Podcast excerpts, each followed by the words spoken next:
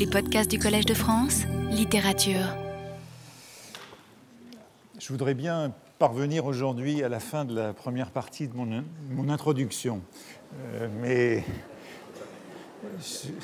je, ne suis pas sûr que j'y arriverai. Euh, je, voudrais donc euh, en finir avec cette première partie que j'avais appelée théorique de l'introduction et passer à la seconde que j'avais appelée historique. Alors euh, peut-être que vous trouvez que je ne vais pas très vite euh, et qu'il est temps euh, d'aller au-delà de l'introduction, mais je ne me sens pas trop coupable de cet ajournement parce que j'ai souvent l'impression que, dans les livres et puis dans la vie et dans les récits de vie, dans les écrits de vie, c'est, le début qui est le plus intéressant.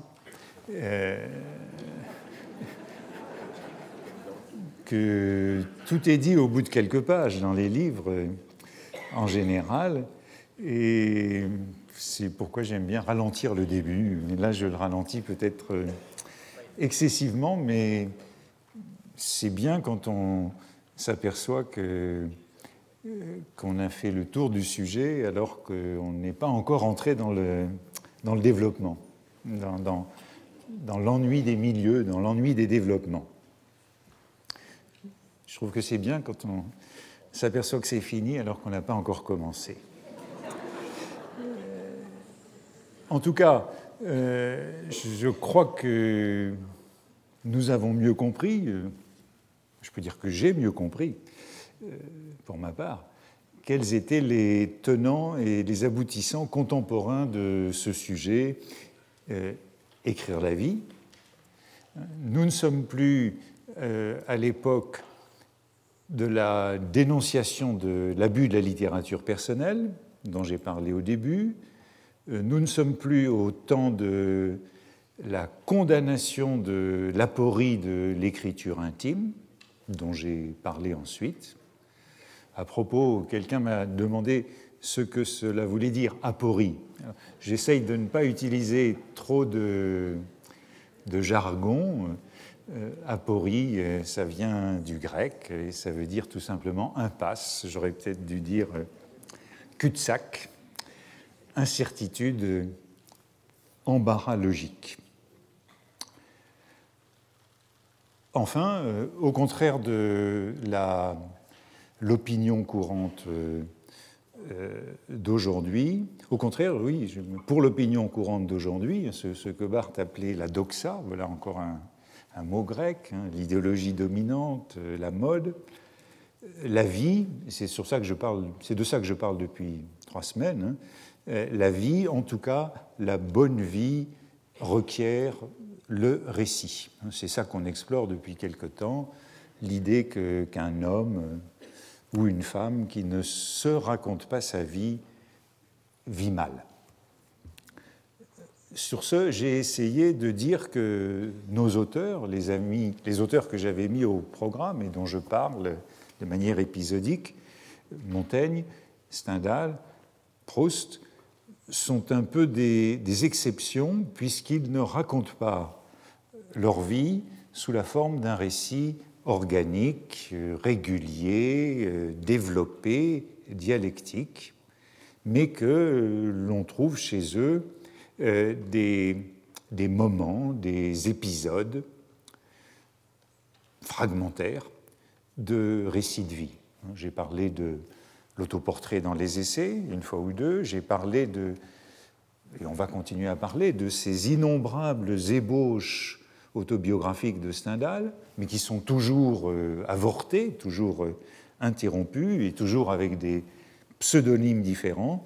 Et je crois qu'on pourrait parler de la même façon de ces souvenirs involontaires de la recherche, comme euh, d'épisodes enchâssés, hein, mais toujours un petit peu bancales. Leur écriture de vie n'est donc pas totalisante, continue, cohérente, mais on ne peut pas dire pour autant que le moi soit inconsistant, qu'il soit éphémère, qu'il soit toujours fuyant. Il me semble que ce qu'on peut dire, c'est qu'entre le moi, la subjectivité et le récit, chez des écrivains comme ceux-là, euh, il n'y a pas d'adhérence euh, partout. Hein? Euh, comment dire? Sur toute la ligne ou sur toute la surface de la vie. Il n'y a pas d'adhésion étanche entre le récit et la vie, mais il y a quand même quelques points d'attache, quelques points de suture qui sont très forts et qui suffisent à donner euh, une consistance à l'identité. Et en parlant de ces, de ces points d'attache, de ces points de suture entre un, récit et le cours d'une vie, euh, je, pensais à cette image que je trouvais jolie qu'employait euh, Lacan, Jacques Lacan, pour faire entendre quelque chose qui était un petit peu du même ordre.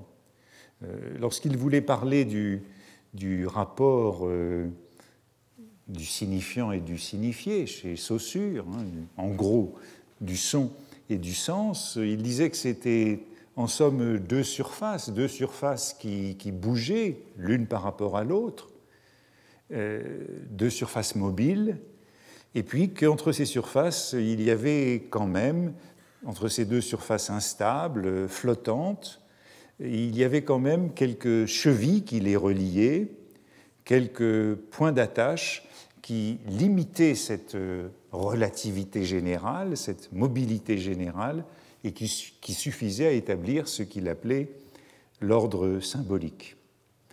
Euh, vous vous souvenez de ce début du chapitre du repentir dans les Essais de Montaigne qui a été cité ici par l'un de nos invités, Bernard Sèvres. Il parlait de ce début si célèbre du chapitre du repentir où Montaigne reprend cette idée que tout bouge. Hein. Le monde n'est qu'une branloire pérenne, toute chose y branle sans cesse, la terre, les rochers du Caucase, les pyramides d'Égypte, et du branle public et du leur, la constance même n'est autre chose qu'un branle plus languissant. Je ne puis assurer mon objet, il va trouble et chancelant d'une ivresse naturelle, je le prends en ce point comme il est, en l'instant que je m'amuse à lui, je ne peins pas l'être, je peins le passage, non un passage d'âge en autre, ou comme dit le peuple, de sept ans en sept ans, mais de jour en jour, de minute en minute, il faut accommoder mon histoire à l'heure. Montaigne insiste donc sur cette euh, relativité générale et de l'objet et du sujet qui euh, interdit en somme toute forme de connaissance. Et pourtant, quelques lignes plus bas, dans ce même chapitre, il ajoute, et il ne se contredit pas, euh, il ajoute, chaque homme porte la forme entière de l'humaine condition. Les auteurs se communiquent au peuple par quelques marques particulières et étrangères, moi le premier par mon être universel, comme Michel de Montaigne, non comme grammairien ou poète ou jurisconsulte. Si le monde se plaint de quoi je parle trop de moi, je me plains de quoi il ne pense seulement pas à soi.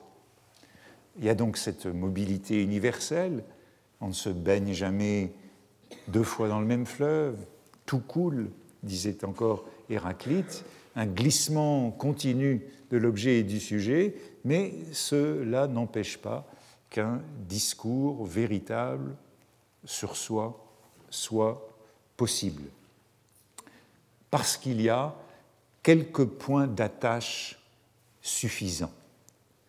Suffisants non pas au sens de la suffisance, de l'outrecuidance, à laquelle j'aurai d'ailleurs à revenir avec Stendhal, mais suffisant au sens de la condition suffisante, de la grâce suffisante, juste ce qu'il faut pour relier l'écriture et la vie. Lacan appelait ces, points de suture, il les appelait des points de capitons.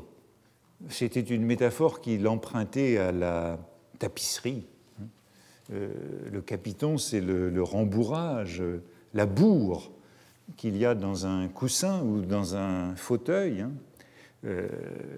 et c'est cette garniture de, de crin qui est divisée en surface par des piqûres et par des creux et des reliefs qui sont maintenus par des boutons.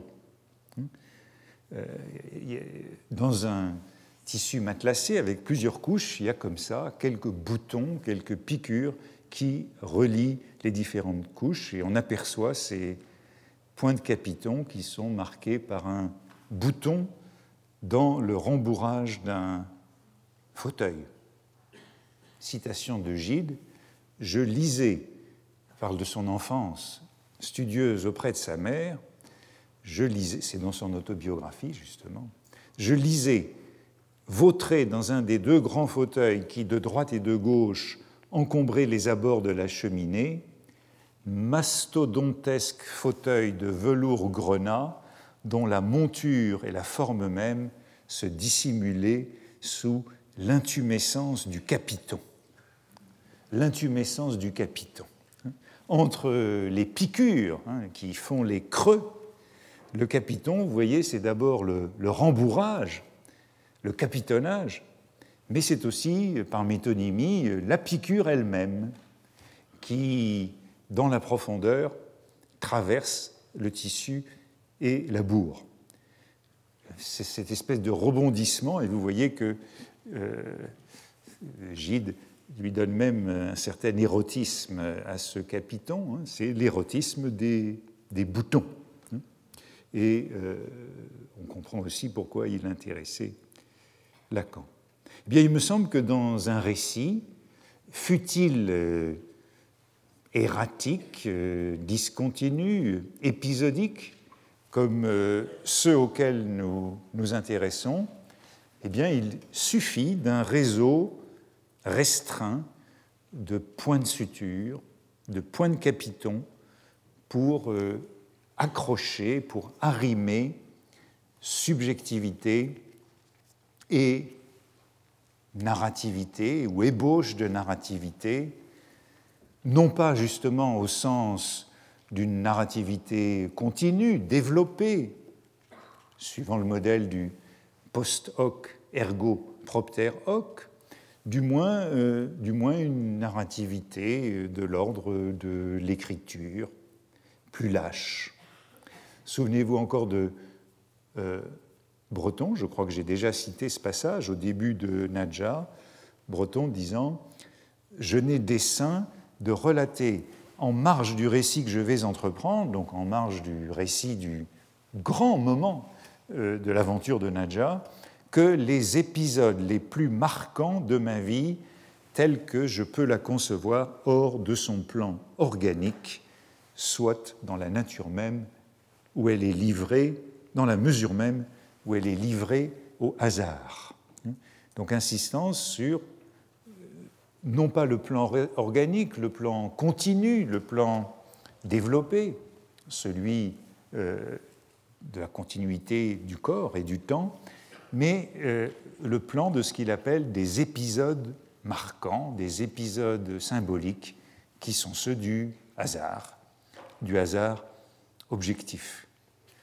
Dans la recherche du temps perdu, ben, il suffit de quelques souvenirs involontaires dispersés ça et là sur des milliers de pages, de quelques intermittences du cœur, ce sont aussi des hasards, pour fixer suffisamment, comme des points de capiton, la personnalité du narrateur et, partant, donner assez de cohérence à une narration qui, par ailleurs, s'autorise toutes les libertés, emprunte de nombreux méandres, digresse pendant de longues soirées mondaines, se rembourre justement, c'est un livre capitonné, c'est un livre avec d'énormes capitonnages en son milieu. Hein.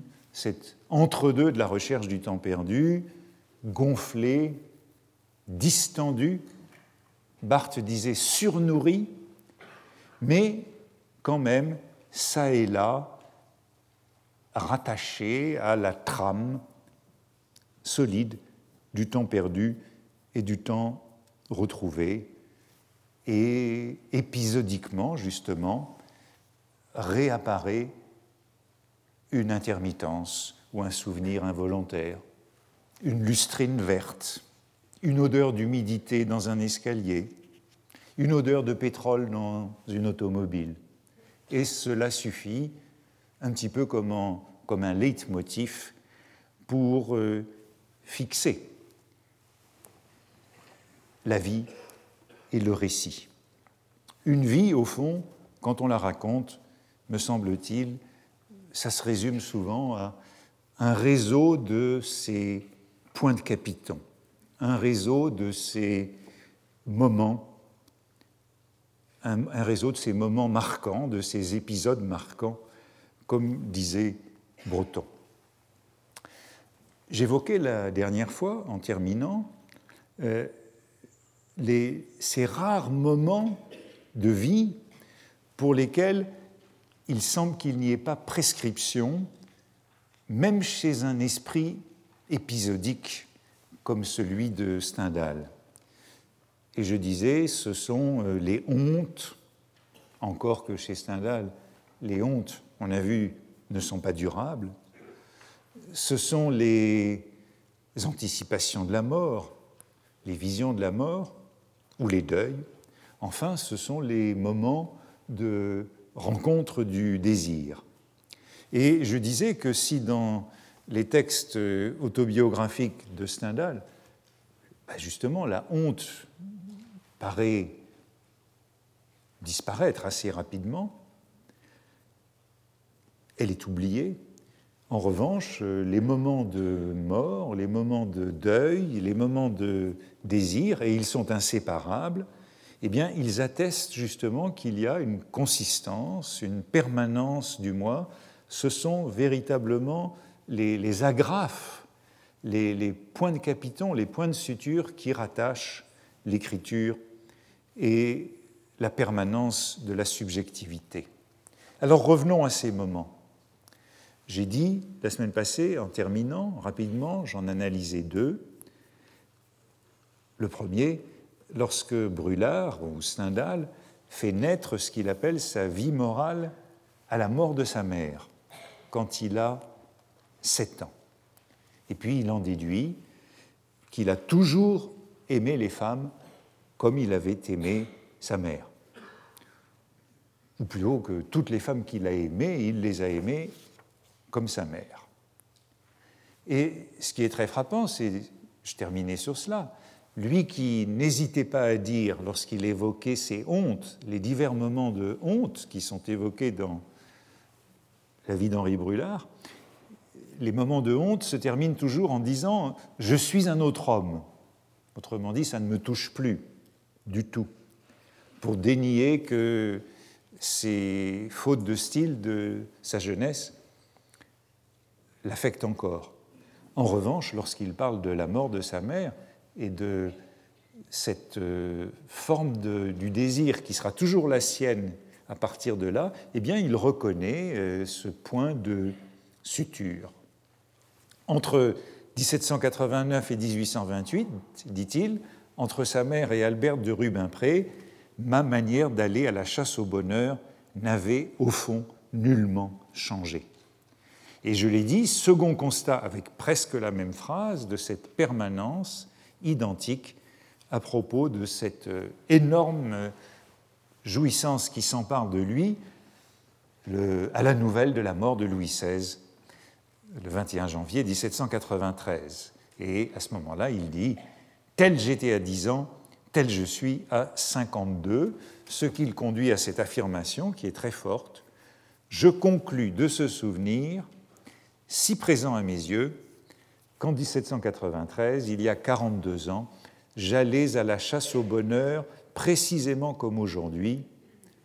En d'autres termes, plus commun, mon caractère était absolument le même qu'aujourd'hui. Mon caractère était absolument le même qu'aujourd'hui.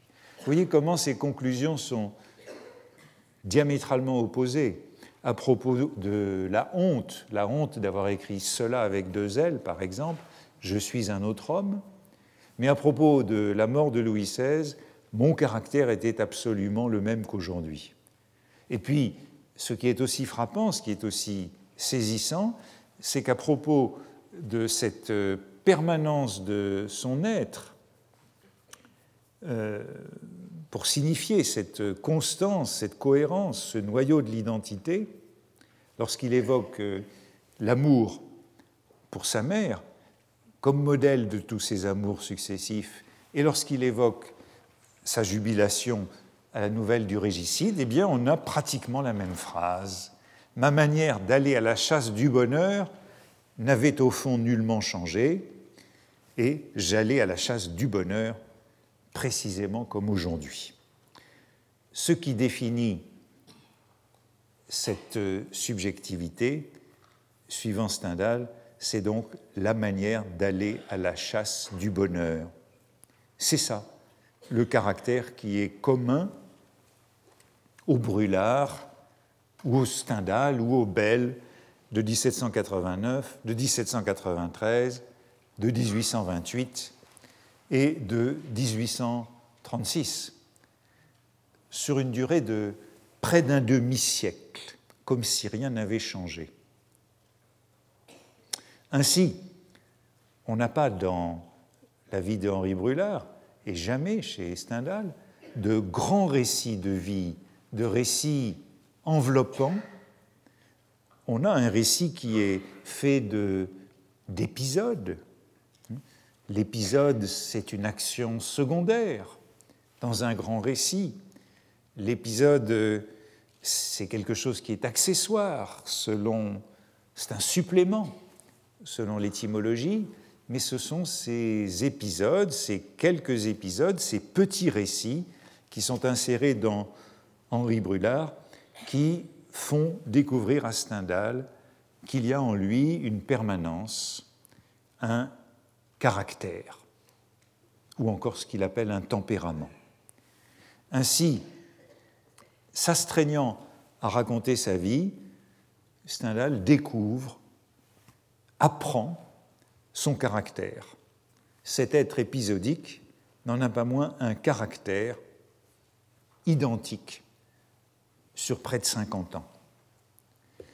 En disciple d'Helvétius, un disciple qui est d'ailleurs dévoyé, il définit ce caractère, on vient de le voir, par la façon qu'il a et que chacun a d'aller à la chasse au bonheur, d'aller, Helvétius disait, à la recherche de son intérêt, c'était sa morale, et Stendhal corrige en disant à la recherche de son plaisir.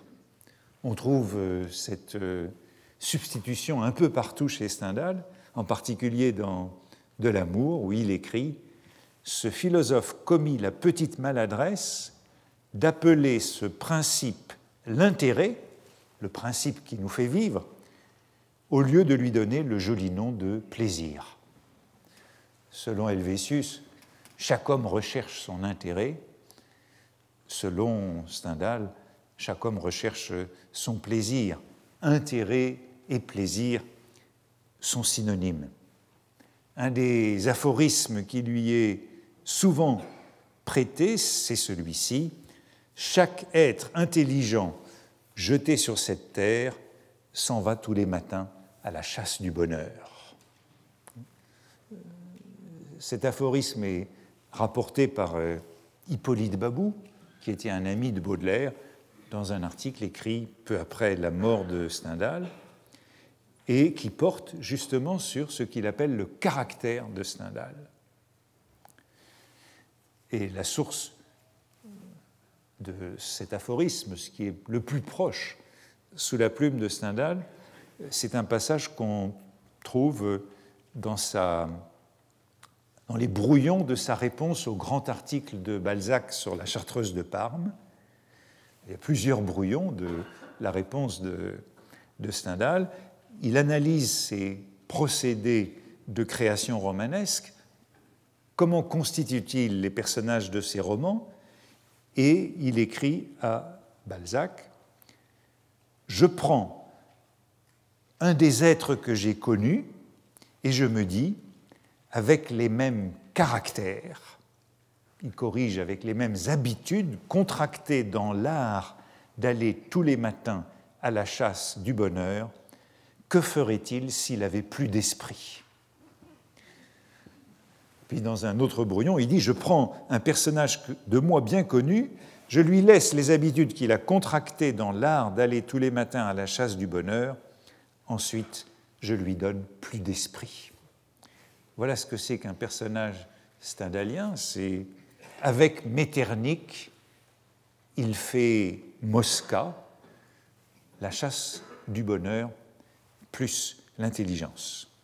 Et bien sûr, derrière cette euh, définition d'Helvétius transformé par Stendhal, un homme, c'est une manière particulière d'aller à la chasse du bonheur. Euh, il y a euh, Virgile, qui est aussi cité à différentes reprises par Stendhal, c'est le Virgile des églogues, hein. trahit soi quemque voluptas. Chacun est entraîné par euh, son désir, par son penchant.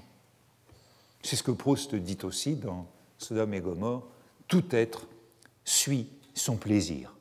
Tout être suit son plaisir, c'est la morale stendhalienne reprise par le narrateur de Proust au début de Sodome et Gomorre.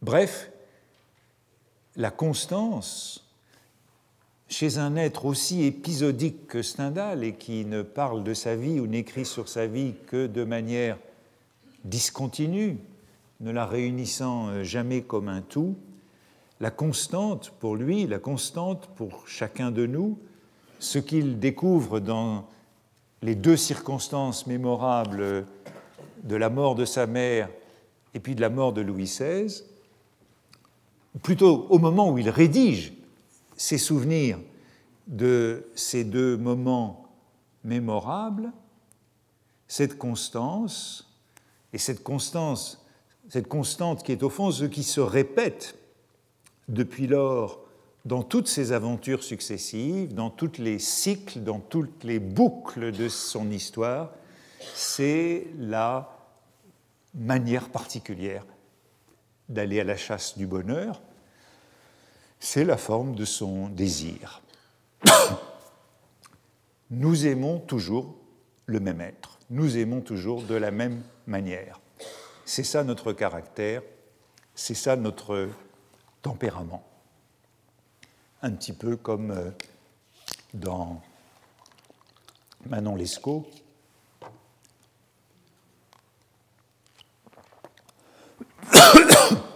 Manon Lescaut abandonne une première fois des grilleux pour euh, Monsieur Debé, puis elle fait la même chose pour euh, le vieux GM, puis elle fait la même chose pour le jeune GM, et ça n'arrête jamais, c'est toujours la même histoire qui se répète jusqu'à la mort. C'est un petit peu, je disais, une boucle, un cycle.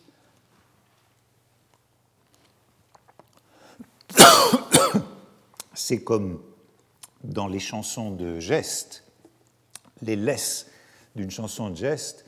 Thibaudet analysait ainsi euh, la chanson de Roland et il disait que dans la chanson de Roland, eh bien justement, ce qu'il n'y avait pas, c'était une unité de composition et la description qu'il en faisait, elle est très très proche de ce que je suis en train d'essayer de dire. Euh, c'est l'Est, disait-il, qui ne développe pas, mais qui insiste, répète, recommence un récit, comme si l'attention de l'auditeur avait dit encore au jongleur, c'est le contraire de la composition classique. C'est le contraire de cette composition qui va vers l'unité, mais c'est très beau. Cela apporte au récit un rythme original qui fait toujours sur le lecteur une puissante impression. Quant à la composition du détail, je veux dire celle des épisodes, elle n'existe guère davantage. Et c'est très beau, mais c'est composé d'épisodes qui eux-mêmes sont peu composés et dans l'ensemble, le rythme, c'est celui de, de l'insistance, de la répétition, du recommencement. Eh bien, je crois que si on regarde d'un petit peu plus près un troisième épisode d'Henri Brulard, il confirmera que c'est bien comme ça que ça se passe. Il confirmera cette loi de l'intérêt, du plaisir et de cette répétition, de ce perpétuel recommencement qui en résulte. C'est à propos justement du premier amour de Brûlard, alors qu'il est encore euh, enfant. Il éprouve une passion pour une mademoiselle Kubli, une jeune actrice qui se produit sur la scène de Grenoble entre 1795 et 1798. Le, garçon a donc entre 12 et 15 ans et euh, il éprouve une passion pour cette actrice. Il l'admire. Aussi, ça peut nous faire penser au narrateur proustien, cette présence de l'actrice et cet amour pour l'actrice. Il l'admire de loin, euh, il euh, l'idolâtre, il s'enquiert de son adresse et il emprunte sans cesse la rue où elle habite, avec euh, en même temps l'espoir et la crainte de la rencontrer. Il voudrait la croiser, mais en même temps il redoute de la voir. Il désire la voir et il en a peur. C'est son premier emballement amoureux, elle l'obsède, elle occupe toute sa pensée, et bien sûr un jour il tombe un improviste sur elle, et voici la scène, et bien justement, c'est encore un, petit récit, mais un petit récit exemplaire qui est comme une agrafe entre la vie et l'écriture. Un moment, un, pardon, un matin, me promenant seul au bout de l'allée des grands marronniers au jardin de ville, et pensant à elle comme toujours, je l'aperçus à l'autre bout du jardin, contre le mur de l'intendance qui venait vers la terrasse. Je faillis me trouver mal et enfin je pris la fuite. Comme si le diable m'emportait le long de la grille par la ligne F, elle était, je crois, en caprime. Il y, a, ici un petit dessin, comme un peu partout dans la vie de Henri Brulard. Il est sur la ligne F, elle est en caprime, caprime pour Kubli. Hein. Et j'eus le bonheur de n'être pas aperçue. Notez qu'elle ne me connaissait en aucune façon. Voilà un des traits les plus marquants de mon caractère. Tel j'ai toujours été, même avant-hier. Le bonheur de la voir de près, à cinq ou six pas de distance, était trop grand. Il me brûlait et je fuyais cette brûlure, peine fort réelle. Cette singularité me porterait assez à croire que pour l'amour, j'ai le tempérament mélancolique de Cabanis. Voilà donc une anecdote, une fable, avec une morale, une généralisation. J'ai le tempérament mélancolique. Relatant cet épisode, Stendhal observe donc, encore une fois, une constante de son comportement amoureux. Tel j'ai toujours été, même avant-hier. Ça n'a pas, pas changé depuis l'âge de 12 ans. Cette constante de son comportement, c'est cette adoration qui conduit à la fuite, euh, la reculade devant le bonheur, c'est la chasse, hein, la chasse du bonheur, mais la chasse euh, qui n'aboutit pas à la prise, une sorte d'attrait pour les préliminaires, comme dans ce cours. Son caractère présente donc, comme il le dit, des traits marquants. Il y a des traits marquants, euh, des points de suture, si vous voulez, et ce trait marquant, c'est la fuite au moment d'atteindre euh, l'objet du désir, de toucher au bonheur, c'est sûrement l'un des plus nets. C'est toujours à celui-là qu'il revient. La chasse du bonheur se termine par la dérobade. Ainsi, ce que Stendhal reconnaît comme un trait permanent chez lui, c'est bien euh, la manière propre de sa chasse du bonheur, c'est-à-dire euh, la structure du désir. De là, eh bien, comment ne pas sauter au comportement du narrateur euh, de la recherche du temps perdu? Car lui aussi découvre, grâce à ce mode de la narration épisodique, euh, cyclique, avec des boucles ou des laisses, sans unité classique de composition, il découvre qu'il a poursuivi toutes les femmes de la même manière. Ce sont en quelque sorte des passantes, hein, la même et toujours une autre. Avant Baudelaire ou après Baudelaire, pour Stendhal et pour Proust, il les a poursuivies toutes de la même manière et avec le même dénouement, le même échec. Tant de femmes qui n'en font en réalité qu'une seule et qui, d'ailleurs, conclut le narrateur, n'existe pas, elle est seulement dans sa tête.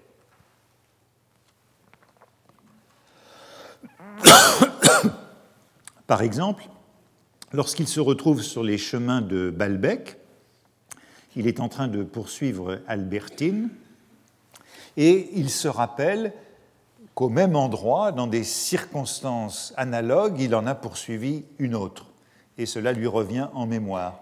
Je me rappelais que je les avais suivis, ces mêmes chemins, en pensant à mademoiselle de Stermaria, et aussi que la même hâte de retrouver Albertine, je l'avais eue à Paris en descendant les rues par où passait madame de Guermantes. Il prenait, pour moi, la monotonie profonde, la signification morale d'une sorte de ligne que suivait mon caractère. Tous ces termes sont très stendhaliens, cette monotonie, profonde, cette signification morale, cette ligne du caractère. C'était naturel et ce n'était pourtant pas indifférent. Il me rappelait que mon sort était de ne poursuivre que des fantômes, des êtres dont la réalité, pour une bonne part, était dans mon imagination. Il y a des êtres, en effet, et ça avait été dès la jeunesse mon cas, pour qui tout ce qui a une valeur fixe constatable par d'autres, la fortune, le succès, les hautes situations ne comptent pas. Ce qu'il leur faut, ce sont des fantômes. Le narrateur est donc euh, très semblable à Brûlard ici, et il aboutit à la conclusion qu'il n'a jamais cessé de chasser le bonheur à sa manière, qu'il a eu une manière de chasser le bonheur, déambulant dans les chemins de Balbec, ou dans les rues du faubourg Saint-Germain, aux trousses d'Albertine ou aux trousses de la duchesse de Guermantes, comme le jeune Brûlard derrière mademoiselle Kubli dans les rues de Grenoble et avec le même succès ou le même insuccès. Souvenez-vous du narrateur errant autour de l'hôtel de Guermantes pour rencontrer ou ne pas rencontrer dans l'espoir et la peur, la duchesse de Guermantes. Maintenant, tous les matins, bien avant l'heure où elle sortait, j'allais par un long détour me poster à l'angle de la rue qu'elle descendait d'habitude, et quand le moment de son passage me semblait proche, je remontais d'un air distrait, regardant dans une direction opposée et levant les yeux vers elle. Dès que j'arrivais à sa hauteur, mais comme si je ne m'étais nullement attendu à la voir. Un peu plus audacieux que le jeune Brûlard, mais sans aller beaucoup plus loin, même quête timide, même euh, dérobade à l'approche du bonheur, et même fiasco. Il n'est donc pas indifférent que ces deux êtres épisodiques, Stendhal et Proust, ou disons Henri Brulard et le narrateur de la recherche du temps perdu, trouvent ce motif invariable de leur caractère dans la particularité de leur chasse du bonheur. Autrement dit, dans une forme narrative. Car chasse et récit, n'oublions pas que c'est à peu près la même chose.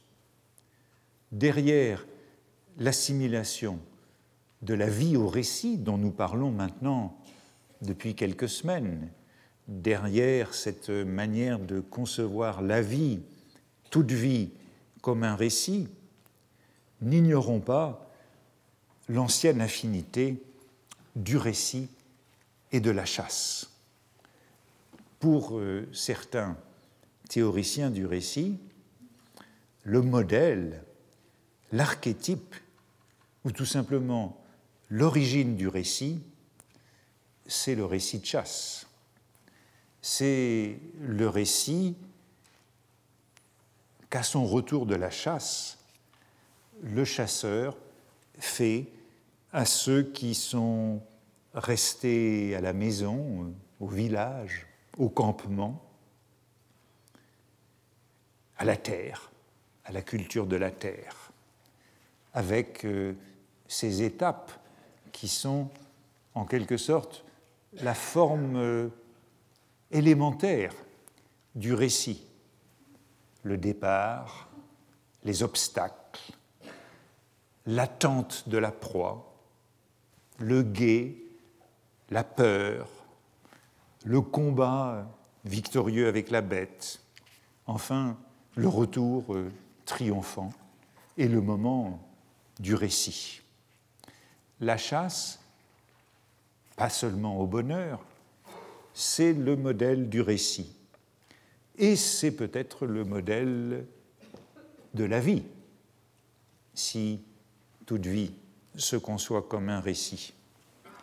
J'emprunte ce rapprochement entre la chasse et le récit, ou cette idée que la forme élémentaire du récit, c'est le récit de chasse, au grand livre du euh, critique de la littérature de la Renaissance euh, anglais, Terence Cave. Il est l'auteur d'un grand et beau livre de littérature comparée qui s'appelle Recognitions. Recognitions, c'est la reconnaissance. C'est un livre sur la figure de la reconnaissance, l'anagnorésis euh, grec de la poétique d'Aristote.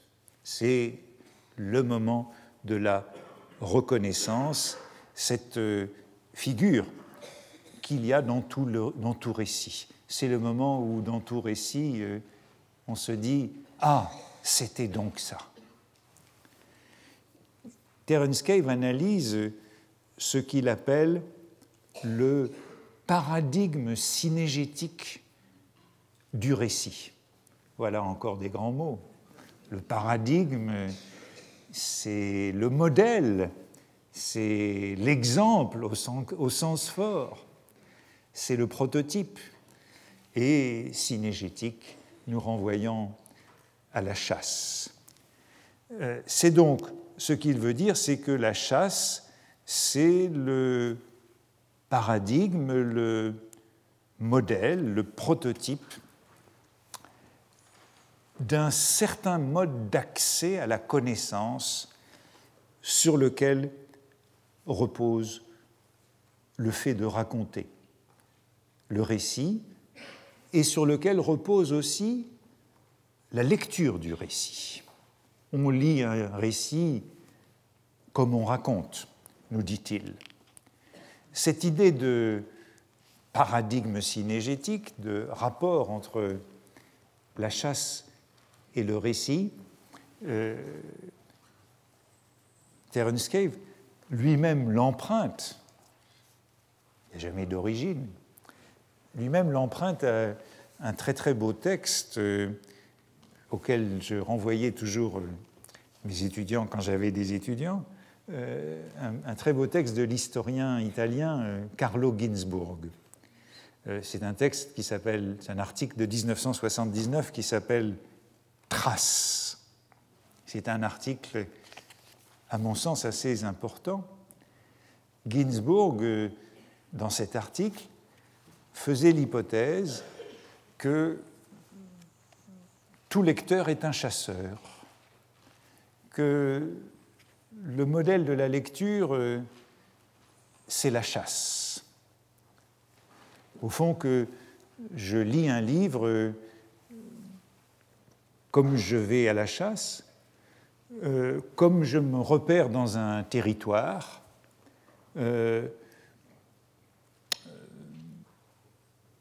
j'ai abondamment utilisé ce rapprochement dans mon cours il y a deux ans à propos de cette conception, de cette idée spatiale de la lecture, qu'on se déplace dans un livre comme dans un terrain, en, repérant les éléments, euh, qu'on se déplace dans un livre avec du flair.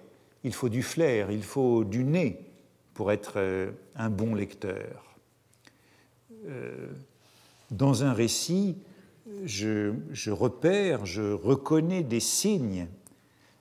Ce sont des signes de reconnaissance, des traces, ce que Ginsburg appelle des traces, des indices, des empreintes, des signatures, tous ces signes qui permettent d'identifier un individu, de reconstruire un événement.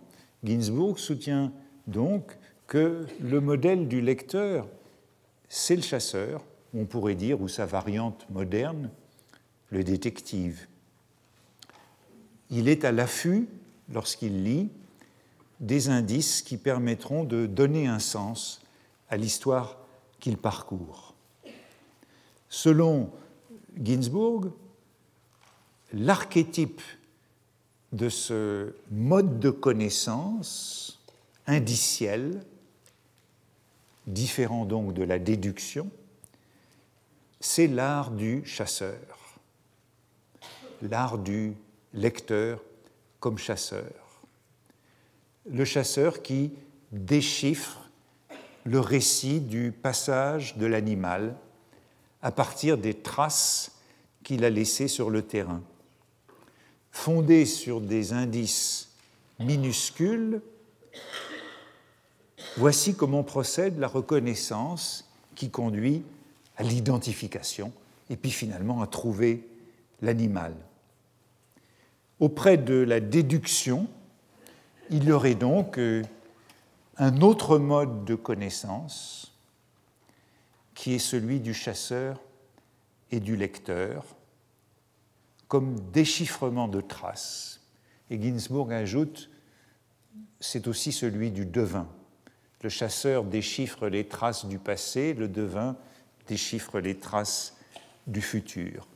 Le chasseur et le devin, par leur procédure, se distinguent du logicien et du mathématicien. Et on peut dire que leur intelligence, c'est un peu celle de, la métisse grecque. Hein. C'est celle d'Ulysse. Et souvenez-vous, Ulysse, euh, c'est un chasseur. C'est même un sanglier qui lui a laissé une cicatrice, la cicatrice grâce à laquelle euh, on le reconnaîtra, qui est la trace de sa reconnaissance. Ulysse, c'est donc le modèle du lecteur, c'est le modèle du chasseur, c'est le modèle du détective. Et il y aurait donc là un, un art de l'induction fondé sur les détails, c'est aussi celui du, nous dit Ginsburg, du connaisseur qui procède à l'attribution en histoire de l'art. Et c'est aussi, ai-je envie d'ajouter, l'art de l'écriture d'une vie. On raconte une vie ou sa propre vie. On écrit une biographie ou son autobiographie comme on lit un récit, comme on va à la chasse, en se mettant à l'affût des traces, des indices, des cicatrices, de tous les signes qui permettront une reconnaissance, qui permettront de donner du sens, de discerner une cohérence dans un ensemble d'événements apparemment accessoires, apparemment contingents, comme on poursuit un crime, comme on cherche une attribution à partir de petits indices, à partir de répétitions accidentelles, à partir de moments de honte, de gaffe et de lapsus. Je cite Ginsburg, dont je suis ici assez proche dans l'analyse. Peut-être l'idée même de narration est-elle née pour la première fois dans une société de chasseurs, de l'expérience du déchiffrement d'indices minimes. Le chasseur aurait été le premier à raconter une histoire parce qu'il était le seul capable de lire dans les traces muettes, sinon imperceptibles laissées par sa proie, une série cohérente d'événements. Allons un peu plus loin. Le modèle de l'individu moderne, apparu à la fin du Moyen Âge, c'est le lecteur qui trace son chemin dans un livre. C'est Montaigne, lisant son moi dans les livres. L'expansion de la lecture depuis euh, les débuts de l'imprimerie jusqu'à l'école de Jules Ferry, a été le moyen grâce auquel la subjectivité moderne, c'est celle dont nous parlons, c'est celle qui trouve sa forme dans le récit, s'est diffusée en Occident.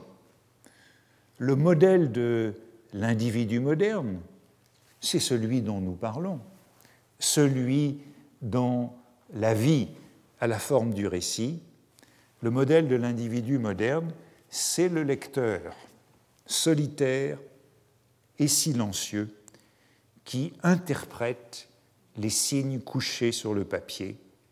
C'est le chasseur, c'est le devin.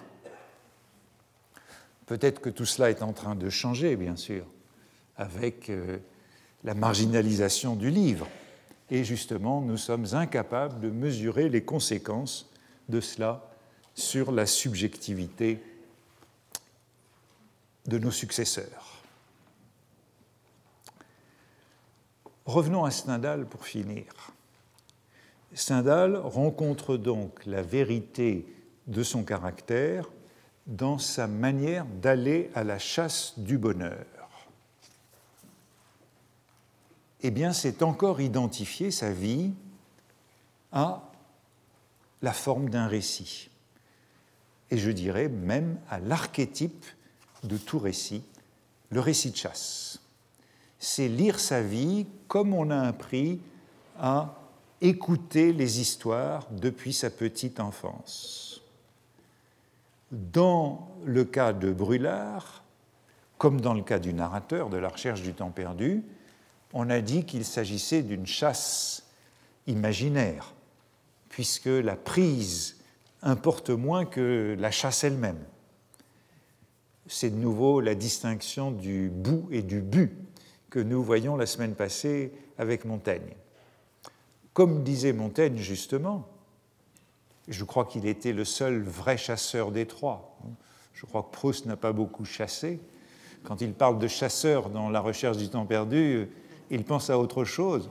Et euh, je ne pense pas que Stendhal était un grand chasseur non plus, mais Montaigne, évidemment, il sait de quoi il parle quand il dit Qui n'a jouissance qu'en la jouissance, qui ne gagne que du haut point, qui n'aime la chasse qu'en la prise, il ne lui appartient pas de se mêler de notre école. Il y aurait donc des tempéraments diachroniques et des tempéraments épisodiques, des tempéraments plus ou moins narratifs. Et il me semble que l'on peut dire en effet qu'il y a des tempéraments qui tendent vers un récit de vie organique, unitaire, composé, et puis des tempéraments comme ceux auxquels nous avons affaire ici, qui vont vers des récits euh, épisodiques, erratiques, et du coup monotones, comme disait Thibaudet, puisqu'ils procèdent par euh, la répétition, par des boucles, par des cycles, par des laisses. Montaigne, Stendhal et Proust seraient des praticiens du récit épisodique. Ils se racontent leur vie comme une suite de péripéties euh, et non pas comme une expérience continue de l'identité.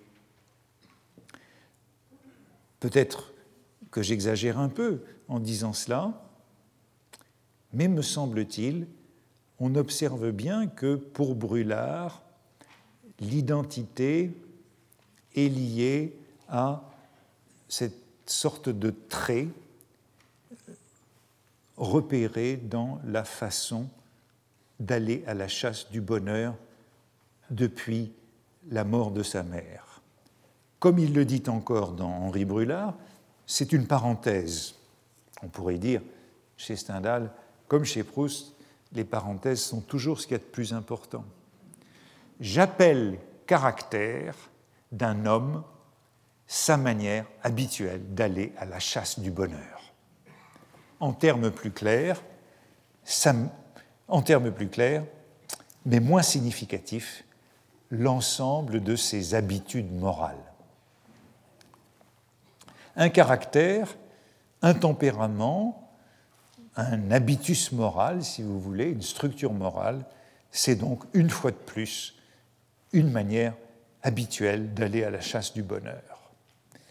Dans Lucien Leven, et c'est une intrusion d'auteur, comme Stendhal les aime bien, même chose, l'homme est caractérisé par sa façon particulière d'aller à la chasse du bonheur. Or, c'est ce que j'espère vous avoir suggéré, une manière habituelle d'aller à la chasse du bonheur ou une façon particulière d'aller à la chasse du bonheur, ce n'est pas autre chose qu'une forme élémentaire du récit, une structure narrative, un micro-récit, un récit de chasse, comme la conquête de mademoiselle Kubli ou comme la séduction de la duchesse de Guermantes l'illustre. De ces deux filatures, bien sûr, on a vu que Brûlard et le héros reviennent bredouilles. Mais justement, euh, ça peut se répéter de cycle en cycle, de boucle en boucle, comme une chanson de geste, jusqu'au dénouement de la vie. Peut-être ne faudrait-il pas dire dénouement, puisqu'il ne s'agit pas d'un récit avec dénouement, disons simplement jusqu'au bout de la vie avec Montaigne. Merci. Retrouvez tous les podcasts du Collège de France sur www.collège-de-france.fr.